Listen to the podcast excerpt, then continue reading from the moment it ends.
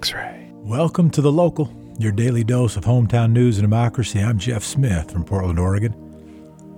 You got something the local should cover? Please tell us. You can send an email to the local at xray.fm. Today, back in the day, November 16, 1871, the NRA, National Rifle Association, was first chartered in the state of New York. The NRA was proposed by Americans in England a few months after the Civil War began in 1861. A letter was sent to President Abraham Lincoln, published in the New York Times. The letter by R.G. Moulton and R.B. Perry recommended forming an organization similar to the British National Rifle Association, which formed a year and a half earlier. NRA was promoted to national prominence, permitted to encourage and organize rifle clubs throughout the United States. Records from after the Civil War showed that American soldiers were in need of rifle training. Union Army records from the Civil War indicated it took 1,000 rifle shots for each Confederate hit. Captain George Wood Wingate, who chartered the NRA, sent emissaries to Canada, the United Kingdom, and Germany to observe their military training programs. The U.S. military then began holding long range shooting competitions in Creedmoor, Long Island, and began competing with other countries. After the U.S. beat England and Scotland to win the Elcho Shield in 1873 in Wimbledon, the Irish rifle team issued a challenge through the New York Herald.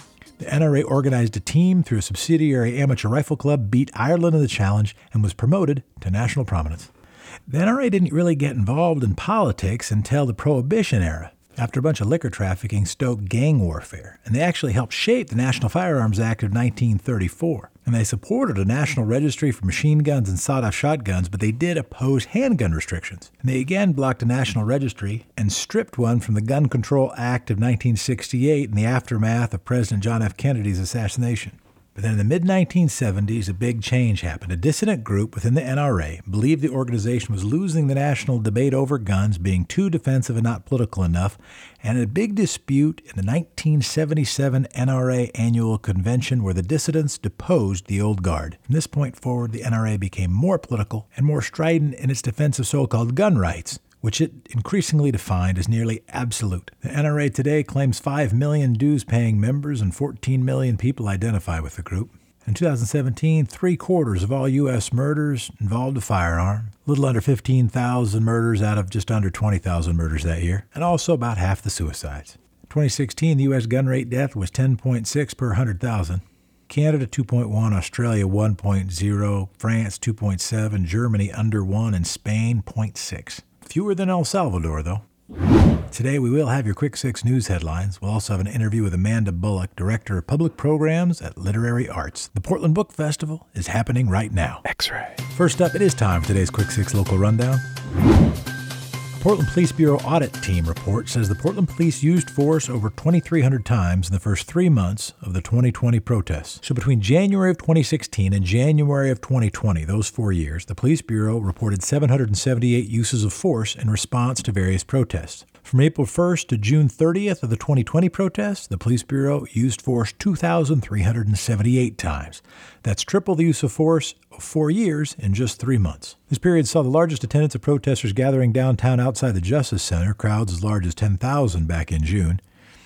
The Police Bureau audit team presented the breakdown of types of force to the Bureau's Training Advisory Council last Wednesday. It's the first time these numbers were made available to the public. Crowd control force was omitted from the Police Bureau's most recent quarterly use of force reports. Police Bureau spokesman claimed the volume of reports meant the system could not accurately process all of them. But that omission put the Police Bureau out of compliance with the Department of Justice settlement agreement. The report breaks down types of force used in the first 32 days of protests, including 976 firings of various types of less lethal munitions, 97 reported baton attacks, 147 tackles to the ground, and 203 uses of CS gas. Data was reported by officers. When the amount of force reported was vague or estimated, they rounded down. For example, if an officer claimed to push multiple people to the ground, it was counted as one push. During the same time period, police made 327 arrests related to the protests. Since then, protest related arrests have grown to 1,026. Here's your daily dose of data. On Sunday, the Oregon Health Authority announced 868 new cases of COVID. Two deaths were reported in the state. The state death toll is now 761. Oregon's case total has reached 56,880. After this weekend's spike, Governor Brown has ordered a two week freeze. Saturday saw nearly 1,100 new cases in Oregon and six deaths, a continuation of a recent spike. In response to the spike, Brown ordered a freeze starting on Wednesday. Health experts are concerned about the cold weather and the incoming holiday and are warning people to stay home to avoid spreading the virus outside of their bubbles. The freeze restricts restaurants to takeout service, closes gyms, and limits store capacity to 75%. Health experts are concerned about the capacity of Oregon hospitals, claiming that they may become overwhelmed if current trends continue. Tootie Smith, the Republican chair of the Clackamas County Board of Commissioners, posted the following to Facebook on Saturday My family will celebrate Thanksgiving with as many friends and family as I can find. Governor Brown is wrong to order otherwise. Her post got more than a thousand comments by Sunday afternoon, some viewers enthusiastically supporting her stance, some telling her to ignore the governor, live your life, she ain't the boss of us. Another said, I'm a nurse. Your ignorance in the face of a global pandemic is heartbreaking you would put your family, friends, community, healthcare providers, and first responders in harm's way? Who raised you? Wolves? New infections have more than doubled. Hospitalizations are up 56% in two weeks. Region 1, which includes the entire Portland metro area, intensive care units are 89% full. Other hospital beds are 93% capacity, according to the Health Authority. Consumer spending has been trending upwards, but the new spike in COVID cases might curb that. Spending in Oregon was hurt by both the pandemic and the September wildfires. At the beginning of the pandemic, consumer spending dropped by about 34%. By early October, however, spending was back to a near normal level. While one in 10 retail workers lost their job within the first month of the pandemic, state employment data says that almost all of those jobs have been resumed.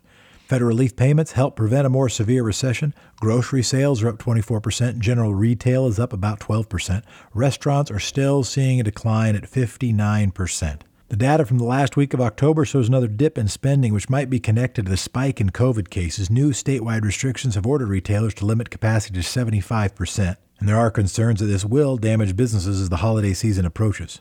What will Black Friday in 2020 mean? The missing Nightmare Elk statue resurfaced at a Proud Boys rally in Salem on Saturday. The Nightmare Elk statue was erected in downtown Portland this summer by Black Lives Matter protesters to replace the elk statue that had been taken down. Activists claimed that the new statue served as a memorial to victims of police brutality. In October, the new elk statue went missing. The Proud Boys Twitter claimed responsibility and posted several pictures of the statue. On Saturday, dozens gathered outside of the state capitol in support of Donald Trump. They brought the Nightmare Elk with them. The statue has received a new paint job, which includes an American flag painted on the head and the words Trump 2020 along its side. Protesters outside of the Capitol showed their support for the loser of the 2020 election. They also chanted, Lock her up, expressing their dissatisfaction with new pandemic restrictions. Oregon State Police are on alert after a frenzy of poaching. Police are hoping for public cooperation in searching for the culprits in the series of poachings. One incident included the det- Wow, this makes me mad. One incident included the decapitation of a black bear. What kind of. Sorry. The bear's body was found October 15th west of Eugene. Police also said that multiple deer and elk bodies had been discovered around the same time. Oregon State Police Senior Trooper Josh Walcott said this is the worst I've ever seen. Every day is a new report. According to the Oregon Department of Fish and Wildlife, there are legal ways to harvest deer and bear meat for food in the state. If you got questions about poaching, you're asked to contact the tip line 1 800 452 7888. Peter Courtney has again been nominated to lead the Oregon Senate as its president in 2021 and 2022. He's Oregon's longest serving legislator at 36 years. Democrats are going to continue to lead Republicans 18 to 12. A Republican won a coastal seat vacated by a Democrat, but a Democrat narrowly unseated an appointed Republican in the Salem area by just 505 votes. That's greater than the margin needed to trigger an automatic recount. This would be Peter Courtney's 10th two year term as Senate president, also a record. Previous record was four terms, that's eight years. Other Democratic Senate leadership positions James Manning was named President pro tem designate, Rob Wagner staying the majority leader, Michael Dembrow and Kate Lieber assistant majority leaders, and Sara Gelser from Corvallis the majority whip. What do these things do? Well, the Senate president, that's really powerful. It gets to determine who sits on what committees and by that mechanism can control what gets to the floor. The majority leader, Rob Wagner, he runs the campaign arm, also gets staff, is the second most powerful position within the caucus. The president pro tem, they can preside, and they preside when the president is away. What does the whip do? The whip counts the votes. The whip communicates with leadership what bills have enough votes to pass and communicates with members to gather that tally. The whip can also be used by leadership to make sure there are enough votes to pass priorities.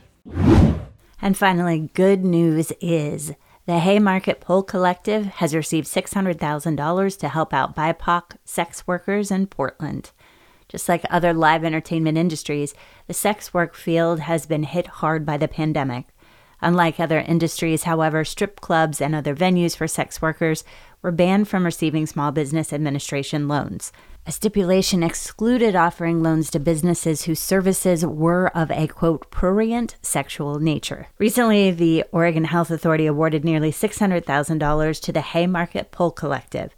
The HMPC is a collective of sex workers working to advocate for BIPOC sex workers. The money will go towards 200 relief and wellness kits, which include COVID and STI test kits, as well as grocery and transportation gift cards. The grant also allows for 74 individual micro grants to assist with rental and utility relief. Kat Hollis, the collective's founder, said about sex workers, quote, These people are so resilient and so independent. It has been hard to find out that people even need help. This is one of the first opportunities that's been directed at this specific community, so we're one of the first to measure the need. Applications close on November 15th, and over 1,400 applications have already been submitted. The HMPC is raising additional funds through its website at haymarketpole.com. And that is today's Quick Six Local Rundown. X ray. Up next, we have Amanda Bullock, the Director of Public Programs at Literary Arts, speaking with Julia Oppenheimer. She'll be sharing highlights and details about the virtual Portland Book Festival that's happening through November 21st. More information can be found at literary arts.org. Here are Amanda and Julia. I am about to be joined now by Amanda Bullock. Amanda is the director of public programs at Literary Arts, an organization focused on engaging readers and writers in Portland. Literary Arts offers writing workshops, youth engagement programs, and events like the Portland Book Festival, which started last week and is continuing through November 21st. Good morning, Amanda. Good morning. How are you today, Julia? I'm doing pretty good. How are you? I'm doing good, you know. You are right in the throes of the Portland Book Festival uh, which in years past has been like a long weekend. This year you're doing two weeks. Tell us a little bit about how the virtual festival is going. Yeah, it's actually it's going really well. Um, one of the actually great pleasures for me is when it's a one day event. Um, because of my job, I don't actually get to see any of the events that I've programmed, but I've gotten to see all of them this time. So uh, oh, wow. it's it's been really fun, and it's been a really wide variety of discussion. Um, yeah. Yeah. So, what are some of your favorites so far? Or some highlights. You don't have to tell me. Yeah, for sure. Um, we had last night. We had the writer Anne Helen Petersen, who writes the newsletter Culture Study, and has a new book about um, millennials and burnout. And Evette Dionne, who's editor in chief of Bitch Magazine, and has a book about um, Black women's fight for the vote. Um, and they talked about burnout and the ballot, which I think a lot of us are feeling both of those things right now. And it was a they're friendly, and it was like a really rich discussion. And and really enjoyable. So that is happens to be the most recent thing, so it's on my mind, but it was a really good one. And all of the events that have already happened will be available in a video library on the festival streaming site. So if people are just finding out about it now and they miss something, it's right there for them to watch. Oh, that's so cool. So is that going to be up like forever or just for um, I think for while. at least a month or so. We're okay. we're figuring out how long, but we're, we want to give people time to. I know everybody's dealing with very different things in their individual lives right now. So we want to make sure people have time to catch everything. So you guys usually do this like really cool, dynamic weekend long event downtown. I've been to it several times. Um, and it's, you know, big auditoriums full of people listening to authors and and celebrities in the literary world. Um, this year, obviously, coronavirus. How did you how did you decide to organize it online and make it two weeks long. How did that process go? Yeah, so we when it became clear that we wouldn't be able to gather in person, there's usually nine thousand people that come to the festival, and it was clear like early in the summer that that wasn't going to be possible. So we started thinking about what to do. We never never thought about canceling it. We knew that it was important to hold this space both for the authors we're featuring and for the attendees who are, are coming to hear this discussion and I wanted to have a really similar number of writers. We have about 100 authors featured in the festival, and I didn't think anyone was going to want to sit in front of their computer for the length of time that um, the normal festival is. Uh, you know, we're all on our computers even more these days for totally. a lot of people. So to have the same number of authors and to have events non-concurrent, we stretched it out over this two and a half week period. Um, again, just trying to adapt to the times and kind of where people are at.